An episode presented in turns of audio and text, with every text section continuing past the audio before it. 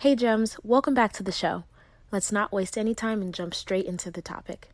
At Evernorth Health Services, we believe costs shouldn't get in the way of life changing care, and we're doing everything in our power to make it possible.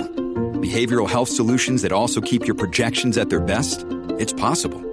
Pharmacy benefits that benefit your bottom line? It's possible.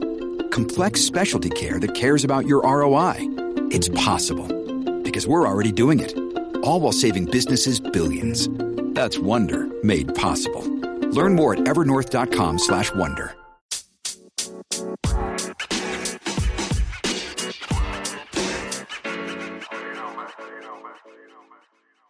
Christmas is the number one consumer holiday, so I thought it would be fitting to have a conversation about money right before Christmas because either you have bought some Christmas presents or maybe holiday presents. You might celebrate something different. Regardless, this is the time of year where people are spending more money than usual and planning to spend more money than usual, but not necessarily specifically planning for each dollar, just knowing that this is a time where more money would be spent. And so, if you've made a plan, you probably haven't stuck to it or gone over your budget. And if you have, kudos. But most of the time, people have a challenge with budgeting and then sticking to it. And I wanted to talk to you a little bit about money because it's one of the questions that I get asked the most is how I've been able to pay off over $70,000 up until this point and counting. I'm still I'm still going, but um so in the next episode I will talk more in detail about the budget, but before that I kind of wanted to prime that conversation with what it requires in order to execute something like paying off $70,000 in less than a few years. And so the three main things that I came up with when I thought about it was discipline, commitment, and consistency.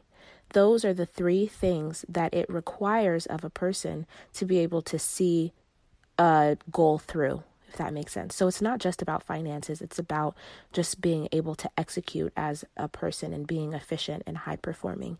So those are the three things that you are going to need to cultivate in yourself in order to reach whatever goal that you set for yourself, even if it's not financial. But I just happen to have exhibited those um, those qualities in my finances in the last couple of years, and that's what people have been kind of drawn to and seeing. But again, I promise you, I am not a financial coach, a financial advisor, any kind of finance, anything. I'm just a regular person. I'd never had a budget before 2017. I did not know how to, you know, how to manage personal finances. I think it's something that we all should have learned in high school instead of whatever else we were doing. I don't even remember, but it is what it is. I'm going to let dead dogs lie or whatever the saying is. But you're going to need to commit. You're going to need to practice discipline over time, which is the consistency, in order to reach any goal, whatever that may be. And so, doing that on a regular basis, on a daily basis, is going to be what helps you to achieve um, financial success, professional success, relational success, uh, happiness and satisfaction in your own personal life or with your with yourself um, internally. And so having to do that is what has helped me to get to where I'm at. And it wasn't it wasn't until I was already in the process that I realized that th- those were the things that were required of me, if that makes sense. I was just like, I need to hurry up and pay these student loans off. Like, that story I will get into in another at another date and time. But I got to the point where I was just like, this there's something has to be done about this. I can't i can't live like this or and everyone has a different method.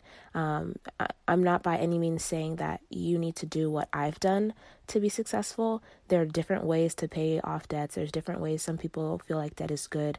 Some people feel like it's helpful in some ways because you can be able to buy a house and things like that or whatever. There's plenty of ways to skin a cat. You pick the route that feels most genuine for you. I will just explain where I am coming from and what I have experienced and decided to do. And that's made me feel successful.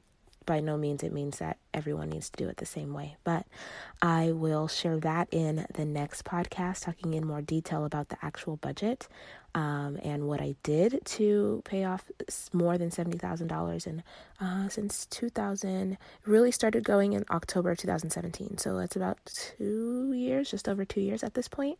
Um, and I still have 25k left, and that should be done by May. and I will be off to doing other things after that. But I will share more details about that story in the next podcast. So stay tuned and happy holidays. When you need mealtime inspiration, it's worth shopping Kroger, where you'll find over 30,000 mouthwatering choices that excite your inner foodie. And no matter what tasty choice you make, you'll enjoy our everyday low prices, plus extra ways to save, like digital coupons worth over $600 each week. You can also save up to $1 off per gallon at the pump with fuel points. More savings and more inspiring flavors make shopping Kroger worth it every time. Kroger, fresh for everyone. Fuel restrictions apply. If you enjoyed this episode and would like to support the podcast, you have a few options. You can subscribe to the podcast wherever you listen to it, and you'll be notified as new episodes are uploaded. You can also leave a review or send me your feedback. Doing so helps me to create content that's relevant to what you want to hear about. And last, you can share the podcast with a friend. Whether it's directly or sharing it on your social media, it helps them to know that you think that this is information that they need to hear about. Thank you.